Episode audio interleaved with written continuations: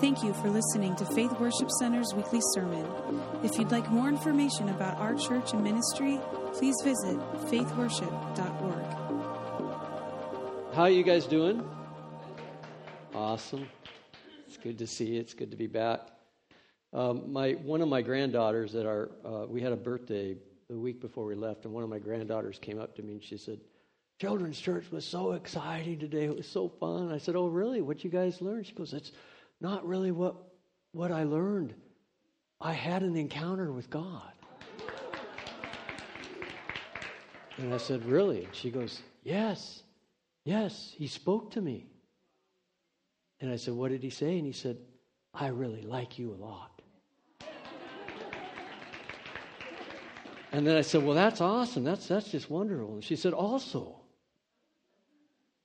someone had a dream. And as they told me the dream, I understood what it meant.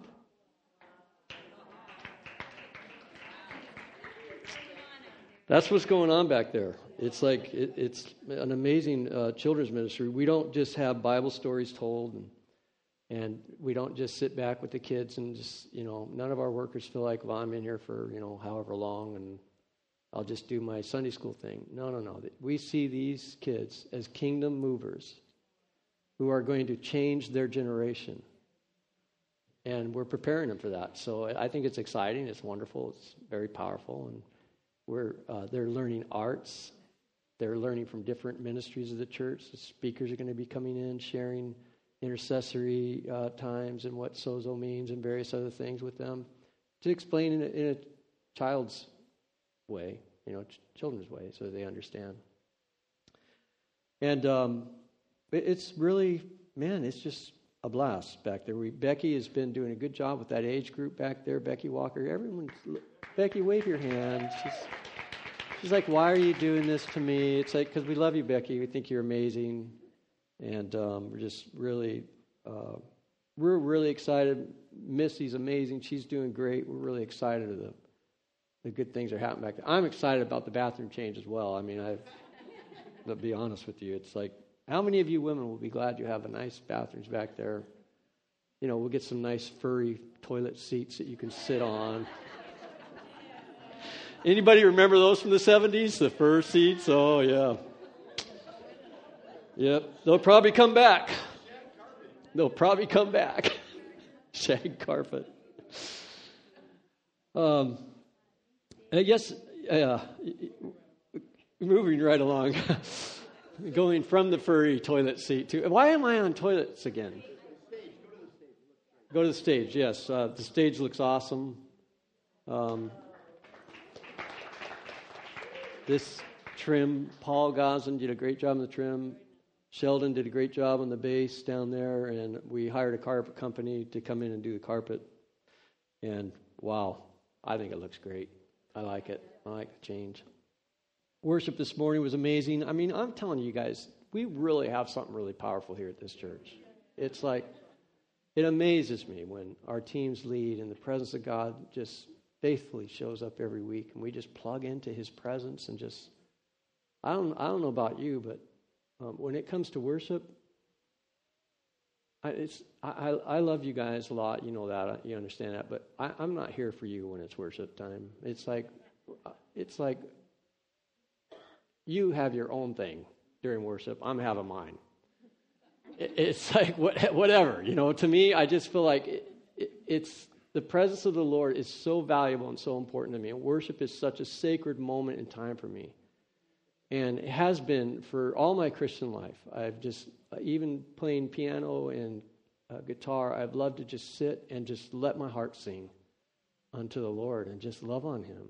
And I know it's a corporate gathering when we're coming in, so I'm not totally closed off to my surroundings, obviously. And but I value and need that time that our team gives so faithfully and has for, for years.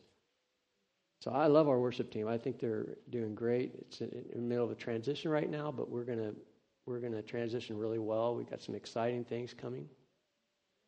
So I, I don't know about you guys, but I'm really excited about being here. Um, it's been 31 years, and I'm still excited. That should be a good thing for any for any pastor to say something like that. There's got to be some good things going on, and yeah, I'm just thrilled with you guys. Oh, thanks, Vicki. Thank you so much.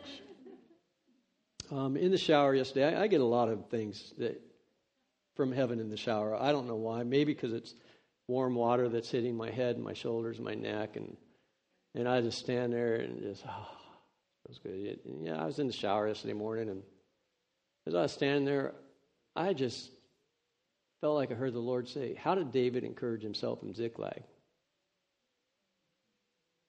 And I went, How did David encourage himself in Ziklag?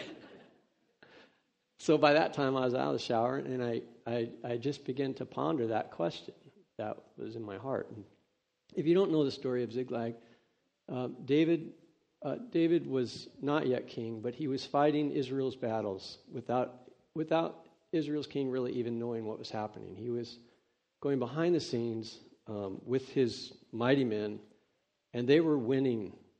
They were winning property before he became king because he had a word from the Lord. He had been anointed to be king, but he wasn't king yet.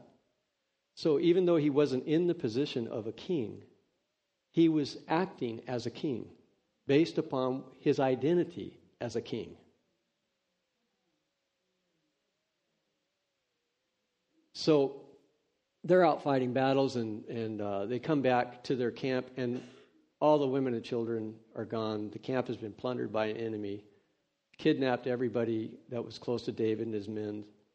And David and men, his men were all tired from doing battle and stuff, and they basically, they basically had lost their patience with David. I, I think that's the best way to describe their reaction. And their reaction was basically, let's kill him. Now, it's really interesting that you got a, a guy who's leading them, he, general, captain, whatever at that point in time, as a king, he's leading them. And they're fighting together. You know, I, I don't know about you, but when you fight for something together with people, there's a connection there. It's like you, you're connected. You're like, there's a purpose for what you're doing this for. And, you know, in those days, back in those days, it, it was the real swords, real spears that were happening. It wasn't spiritual warfare like we call it today, you know.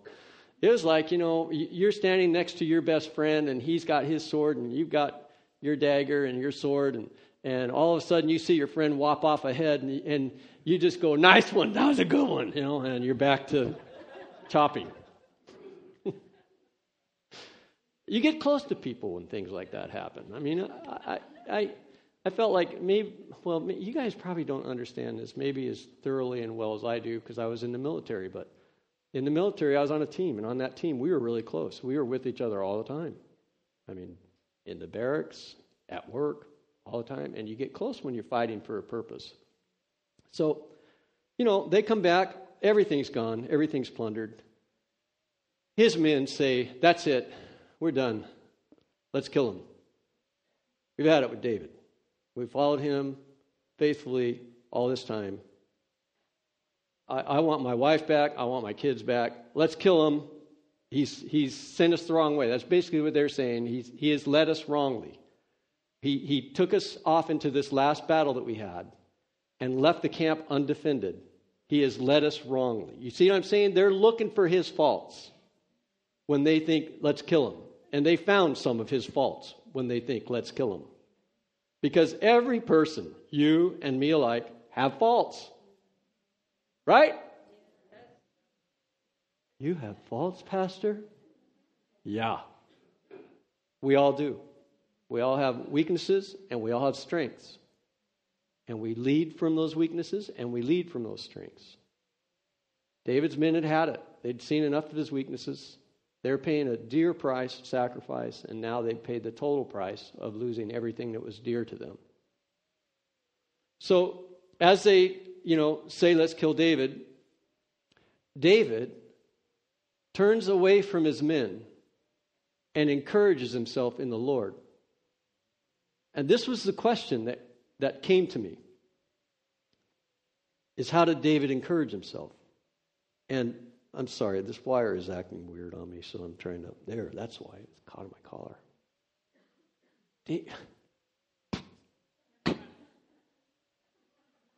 I'm fighting with a wire.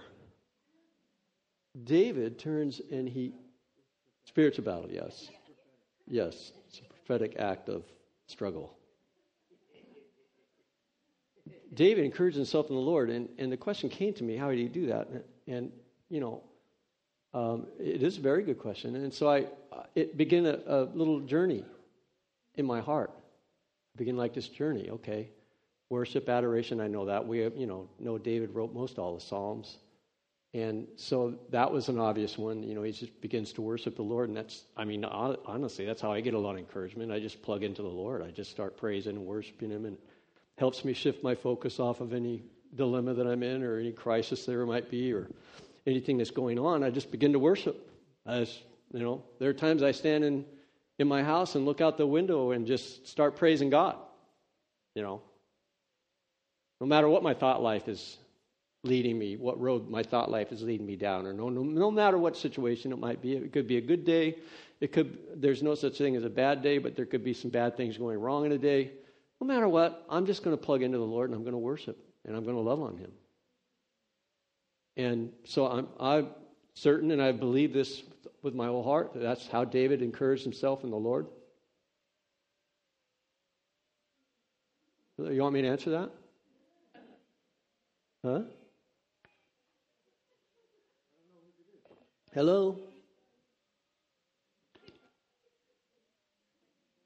I almost, I almost felt like giving him a word. Answer the phone, I'm going to give him a word.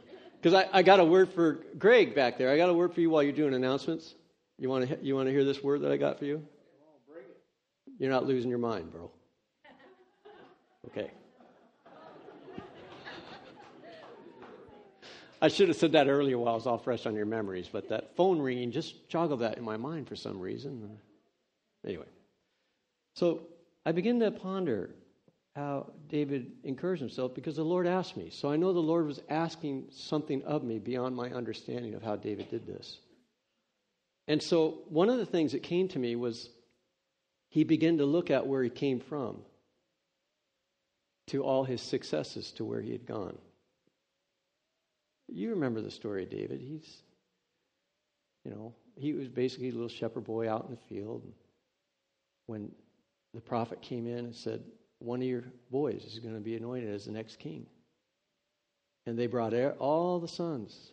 David's dad brought all the sons before, but not David. Left him out in the field. And like Sam is just going, It's none of these guys. The Lord's saying, It's none of these guys. Do you have another son? Well, we have this guy. He's out in the field, you know whatever. And Bob has done an amazing teaching on that to, to reveal that it wasn't David's own son, or it was David's son, but it was stepson or whatever, wasn't it? The, okay, so yeah. Which is why he didn't call him. And so David comes up, little boy, anointed as king of Israel. Blows everybody's mind, blows father's mind, blows his brother's minds. They, they go into like, what the heck? This prophet, he is not hitting it right today.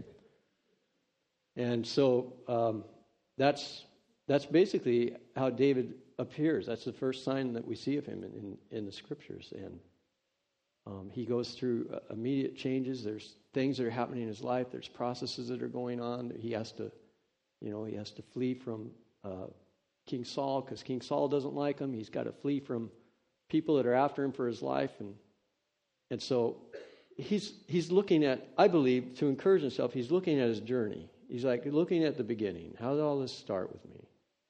Where was I? I was a shepherd boy, watching sheep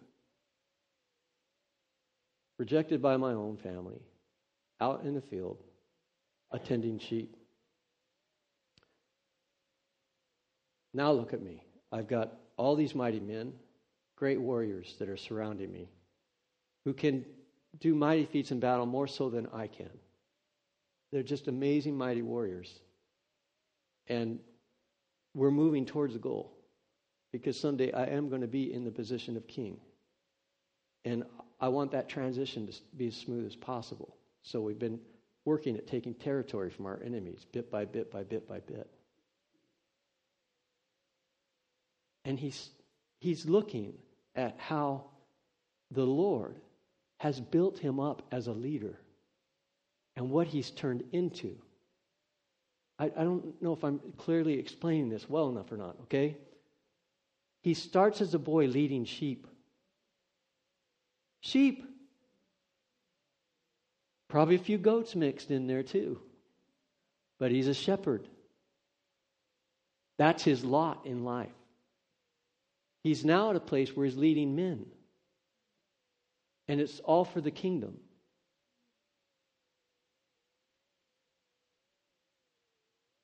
He's gone through a narrow escape from Saul's spears hurled at him.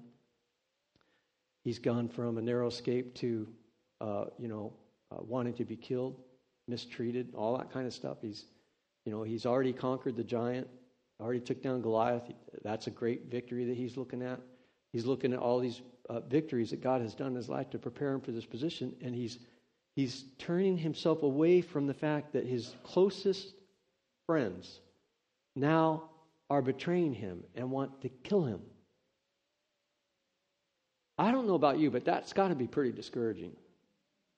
I mean, it doesn't say that David turned aside by himself with a couple of his closest friends and encouraged themselves. No one went with him.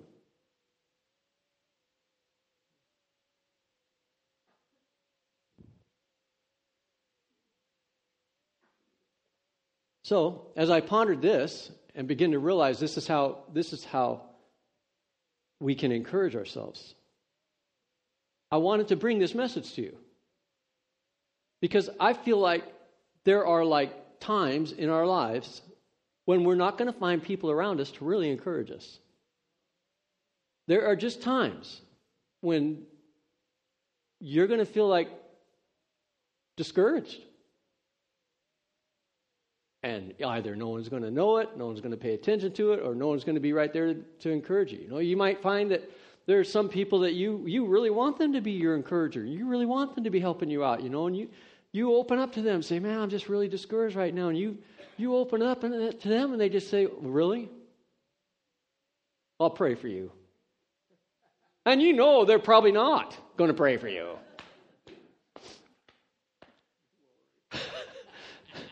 But you, you got this, what David did was built on an identity that he had with God. To where he basically just said, even though no, none can encourage me, I will encourage myself. Now, be a I'm going to be a little vulnerable. I'm learning that vulnerability is a good thing. I, I've, we've been look, studying vulnerability. Yesterday, we had our leaders together together, and we did a teaching on vulnerability, and and so we're learning that vulnerability is a good thing. So I'm just going to be a little bit vulnerable. Okay, 31 years that we've uh, done this as church. We had a honeymoon period for the first five years, by the way.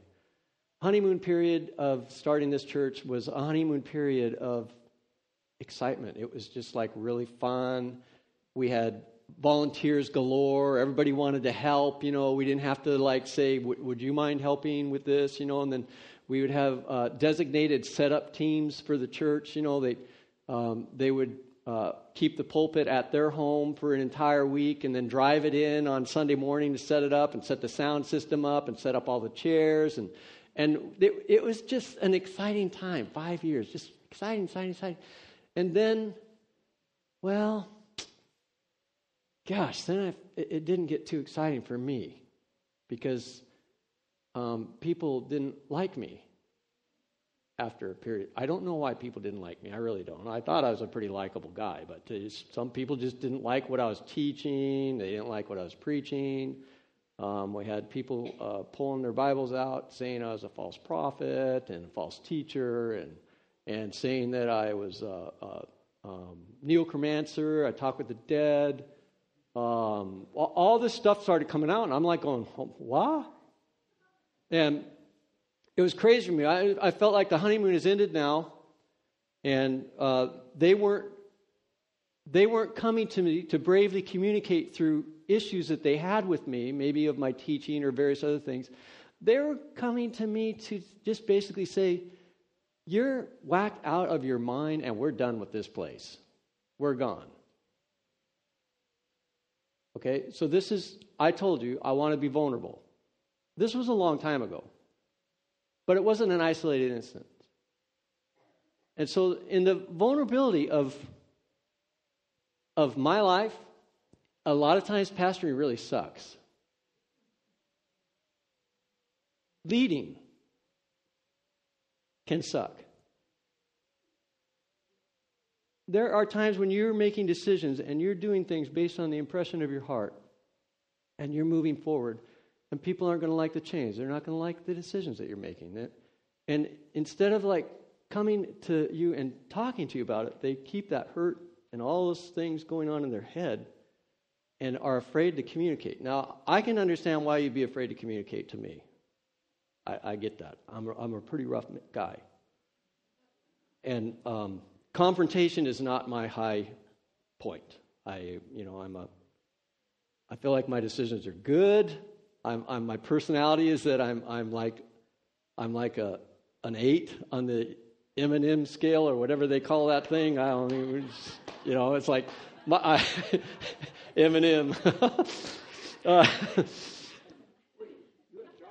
uh, yeah.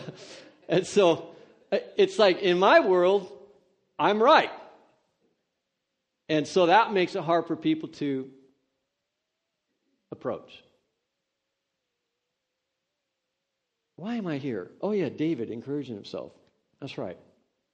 There are times when a decision gets made and it might seem wrong and people might not like it. But please, I hope none of you decide to kill me I'd rather have you leave than do that. But I'd rather also, at the same time, open up the possibility and open up your hearts to the idea that if there's something that's bothering you about me or about the team or about this church, why not talk to preserve the relationship so that you get the stuff out of the way that's blocking connection.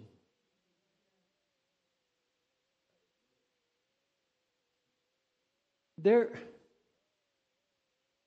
I, am going to say something right now, and it's not to degrade culture because I, I really do want to honor culture. Not this culture here in this house. That, that we've gotten honor really well down for years that we've been doing it. We've, we've discovered honor is more powerful than dishonor. But I feel like our culture today, in, in, in the world, in the system in the world, is that they've lost the ability to connect with their hearts because they're stuck on words that get said and spoken.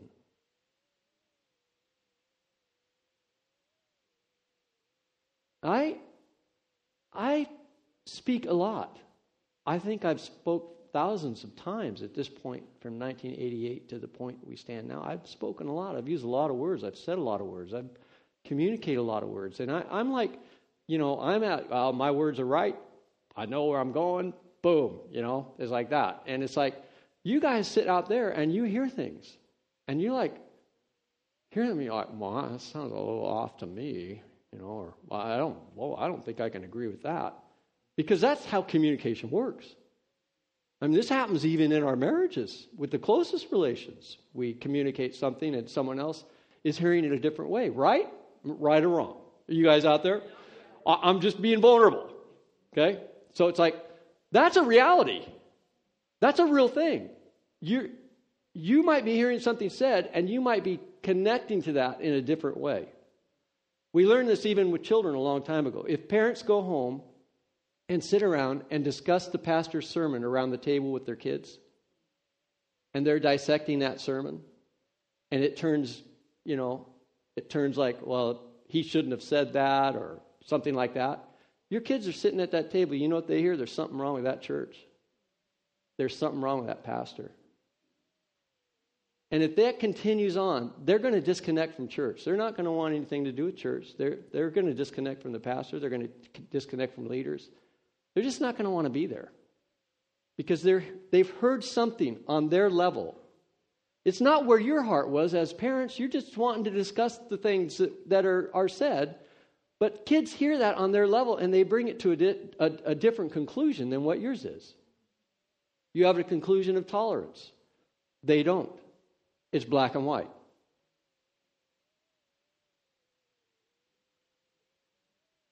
I hope you I hope you guys aren't following me with I, I hope I'm not doing a solo conversation today. I hope you're really tracking with me here because we're we're wanting to build something in this community that's real. It's honest. It's truthful. It honors and values others. We for for myself, I I love valuing people. I I, I love it. Bob and Lori love valuing people. Lynn loves valuing people. We love to put value on people. We don't look for people's junk.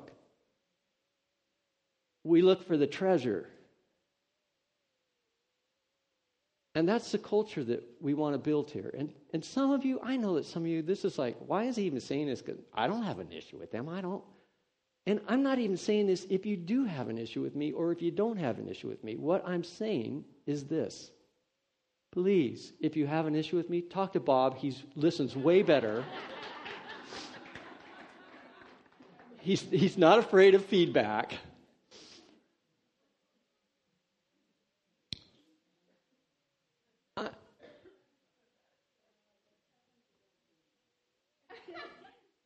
I don't mean that. I, I, I have to learn that part of my personality, a, weakness of mine, is not getting feedback. So I'm inviting you for feedback. That's what I'm doing. Now, I don't want to be bombarded with a hundred messages this week, um, but I'm just saying that let's. Can we just do something here? Let's just pull off the stigma that I'm always right about everything because that's kind of like how I present myself. I'm always right about everything. Let's just pull that stigma off and let's just let's just say, let's just assume that I may have missed it on a couple things. Couple. Let's just assume this, okay? What will you, as a person, do with that? Who will you go to with that? Unless you go directly to the source, you will never solve the issue.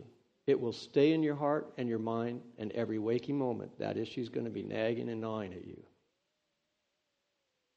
And if you haven't learned brave communication to um, preserve the relationships, then the only kind of communication you're going to resort to is I'm done, I'm out, I'm gone.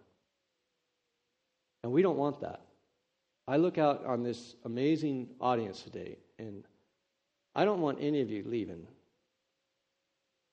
I'm also at the same time not going to go running after you if you do.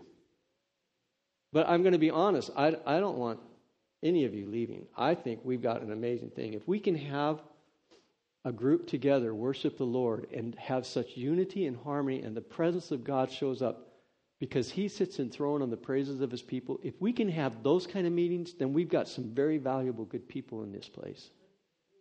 And they're not all like me, and they're not all like Bob and Lori, and they're not all like my wife. There's a diverse of us. It's like some of you are hands, fingers, hair, nails. I, I'm jealous of the hair people, but you got good hair, you got good feet, you know, you're, the body consists of many members and many parts. And the heart of this leadership, the heart of me, the heart of my wife, the heart of this leadership is to function together as a community that actually likes each other. Now, Steve Backlund in his book talks about he talks about relationships, and he says there's three phases. There's the first phase, it's the excitement phase. You meet someone, you're excited to meet them. It's so oh, you know. Let's say that's the dating phase or whatever. You know, it's like oh, you know, this place. I've been looking for a place like this for my whole life. I'm so glad I found this place.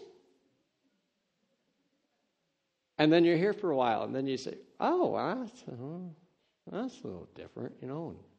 Oh, does anybody really even notice me? I mean, Anybody even think I'm here?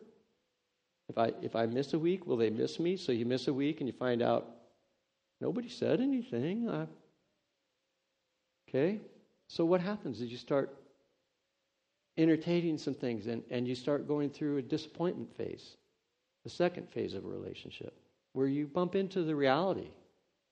Really, it's like reality. Now, maybe some of you who have been married for 20 years, you're still in the dating stage and just, oh, this is so exciting. But I don't know. It, you at least have had a couple bumps of disappointment in the road.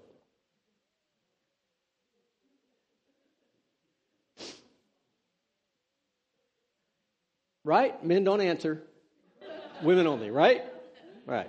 So there's been some disappointments, there's been some some things going on in the relationship. And so what ends up happening is if if if you continue to let that sever and fest inside your heart, it builds a wall and a, and a division, and you, you start losing intimacy together, and you start losing things together, and, and it starts missing. And until there's some communication, until there's a gathering of, of let's, you know, can we talk about this? This is, I really feel like this has really hurt me. I, I feel bothered by this. Can we talk about this? And you, you talk about it. Why are you talking about it? Why are you communicating about it? You're opening up communication not to start a fight, not to start an argument, but the goal should be to preserve the relationship, which is how you grow.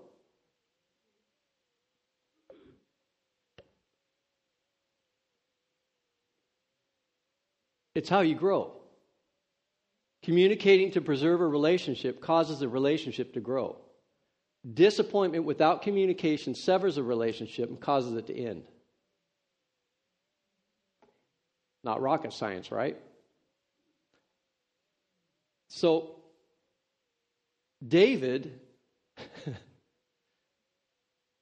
David has got an issue now. He's hit the discouragement level of his friends. I mean, he, this guy has got to be discouraged. He is like sinking fast. They're going to kill him. That's not, that's not encouraging news, all right? In, in, case anybody's out there, maybe some of you say, well, it'd be nice some kill me, I'll go to heaven. But that's not was, was on David's mind. His thing was his identity as a king. He's going to, the throne is ne- his next point. And now they're going to kill him. And uh, like this guy, he, he's not like a rock, okay? David isn't like a solid rock, non emotional, stoic, you know, you guys don't like me? Tough beans, man. Too bad for you. This is what you got, baby. He's not like this. This had to hurt him. He had to, the word says that he encouraged himself in the Lord. He had to turn aside to the Lord for encouragement. He had to go somewhere to ease the pain of his heart, that woundedness. All right? He didn't stay there. He turned back to his men. And you know what he did when he turned back to his men? He said, Let's go after the wife and the kids.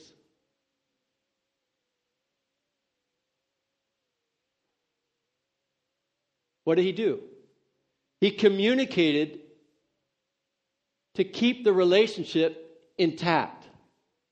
This is what he could have done as a king. I'm done with these turkeys. These guys are jerks. Yeah, we've been together for a long time, but I don't care. This is ridiculous. They want to kill me? He could have gotten angry.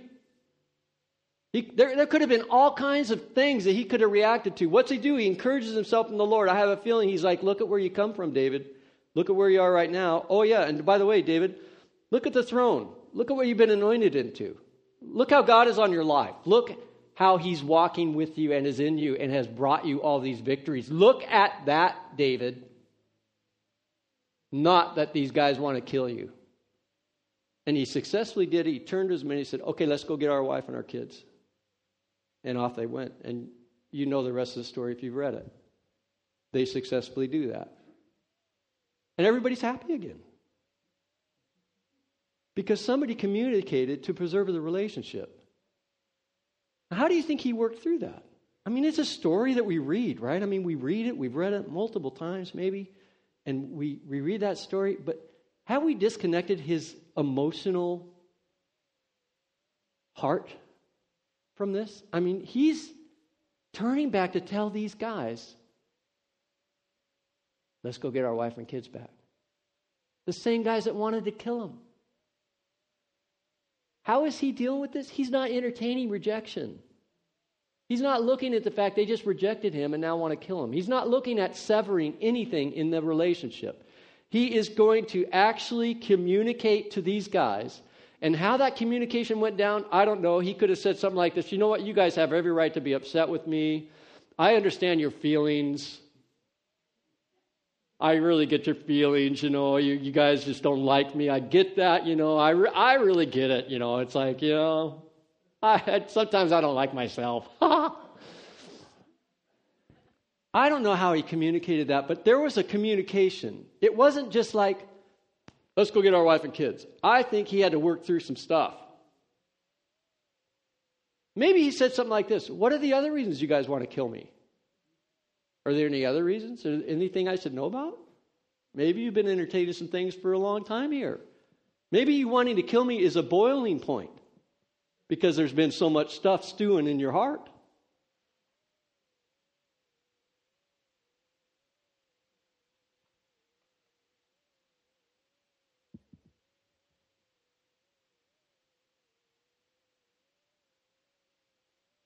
Community. Preserving relationship, understanding your identity and your place and how you fit in, looking, looking at the kingdom of God, looking at your destiny, looking at your inheritance, looking at your identity, looking at who you are, and the abundant grace that God has poured upon your life. Maybe, maybe David began to count his blessings. I, I don't know. Maybe, maybe there was like this communication to them. Hey guys, hey, I know you're really, you know, mad right now.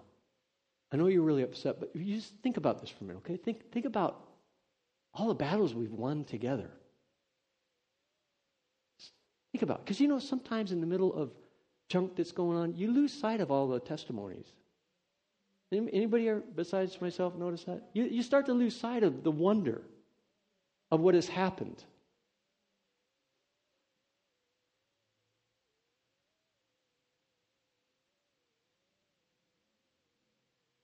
So I personally feel like there's a need for us as a community to understand each other, grow closer, to the Lord, grow closer to one another, become a community of helping. A community where we work together to help each other out. Where there's if there's a need, then the need gets filled. If there's if there's a call, then the call gets answered. A community.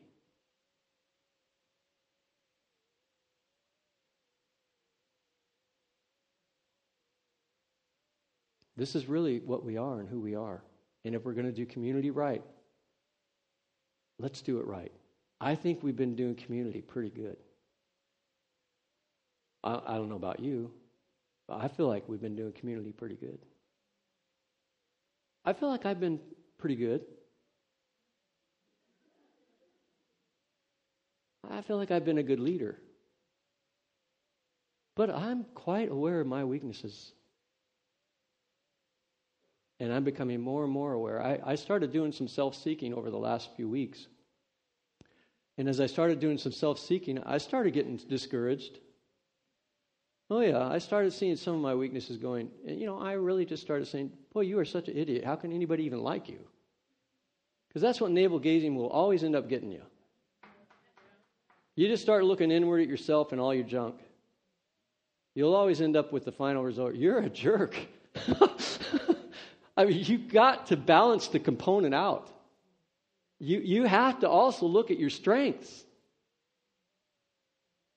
of who you are. Man, there's some of you out there, you're so compassionate and loving, and you, if, if you even hear someone talk about how hurt they are, you're all over them arms and loves and hugs and kisses and prayers and encouragement. Wow! That's amazing. I look at some of you who've been around here for over 25 years. And I, I see how you interact with people in your own towns, in your own communities. You, you hear a need of a neighbor whose son, daughter got some kind of disease or sick or something, and, and you reach out to our intercessors and our prayer team and say, Could you please pray for my, my neighbors? They're, they just got some bad news in their family. Amazing. Uh, that's amazing. That's caring. That's compassion. That's moving things forward. That's taking an active role that, you know what, I believe in prayer and I believe prayer works. I'm going to reach out to my church and have them pray for this family. That's an active role. It spreads out across the board. I look out, I see people that are just like gifted, amazing. Amazing giftings in this house. Some of you can teach. Amazing teachers.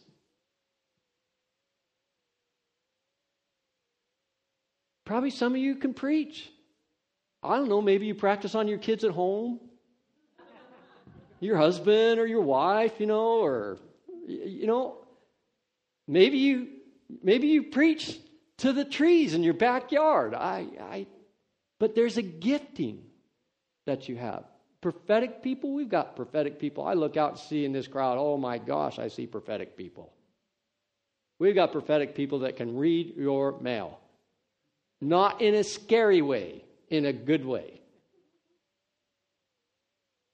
Intercessors, man, we got people praying for you guys all the time. We've got, a, we've got a group of intercessors that so faithfully gather together pray for you guys. And if you think it's just once a week, you're wrong. They're praying for your families, they're praying for your children, they're praying for your marriages, they're praying for the, the unity in church. They're, they're interceding heaven on, you know, they're calling forth heaven to come here to earth. Heaven to earth, heaven to earth, heaven to earth. This is a great community. We're not perfect. We can grow, and we are. We're all stretching like the elastic person. We're all growing, we're all stretching, we're all learning, we're all coming together, we're all saying, you know what? We identify. We identify together as a people of God, who He calls sons of God, who have given us an identity to be people who bring heaven to earth. We are moving forward in that as a community together. So, the, the moral of this story don't kill each other. Uh, don't turn your back on each other. Communicate through the process. How could David Minns have, have, how could they have communicated bravely to David? Why didn't they communicate bravely to David before that point? Why didn't they come to him and say, "You know what, David? We're, we're tired, man. We've been fighting these wars for you for a long time. We're really getting exhausted. This is tough work." Why couldn't they do that? Probably because he was a lot like me an eight. We have a vision, we have a mission, we have a purpose, and God help anyone who tries to step in the way.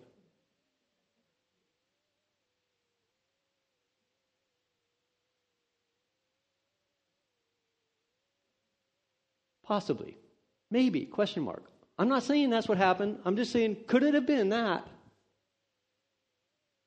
But whatever it was, on their part, I don't think they really let go of what they were holding in their hearts. They kept it inside until it did hit that boiling point to where they finally said, Let's just kill them. We're done with this.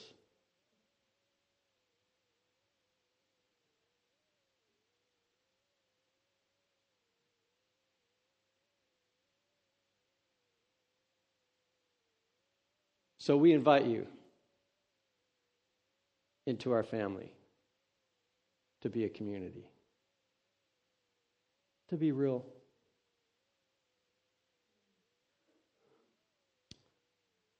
To recognize that there, There may be some imperfections. Yeah, oh, yeah. There may be some weaknesses. Oh, yeah, yeah, yeah. But there are some really valuable strengths. And God is on the move. And the testimonies we hear are incredible. Steve Backlund pulled me aside uh, while we were at Leadership Advance or conference. He pulled me aside and he said, Your region, Daryl, is pumped for the miraculous. He said, I, I get testimonies coming out of your region where miracles are happening left and right. And I just went, yes.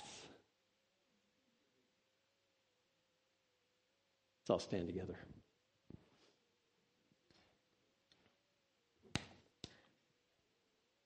I didn't even get into Nehemiah. I had him in my notes.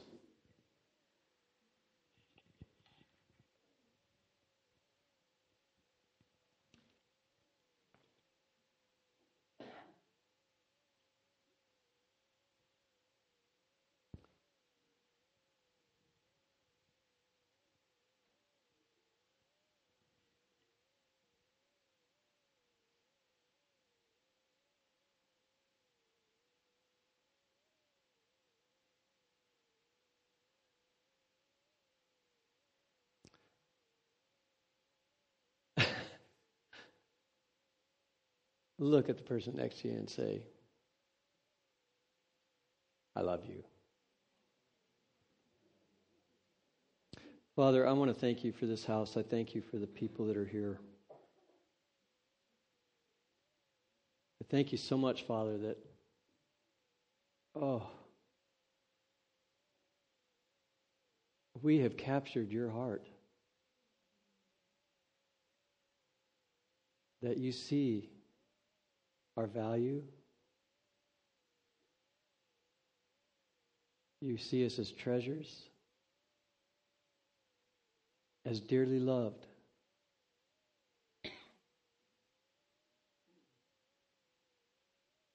I thank you, Father, that there is no weapon formed against us that can prosper.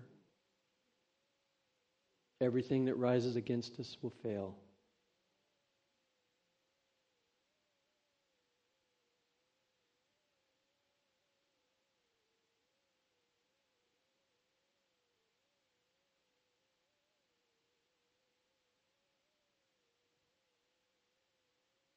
I pray for wisdom in each of us to grow, to develop together, to communicate in honesty and transparency, to take just take the risk and be vulnerable. And just do that, Father. I, I pray for this house. There's so much promise to us. And we look at that and we say, Thank you.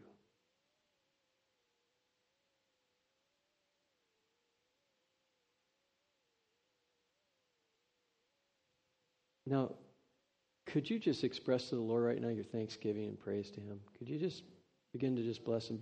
Look at some things in your life and just begin to be thankful for those things. Thank you, Father.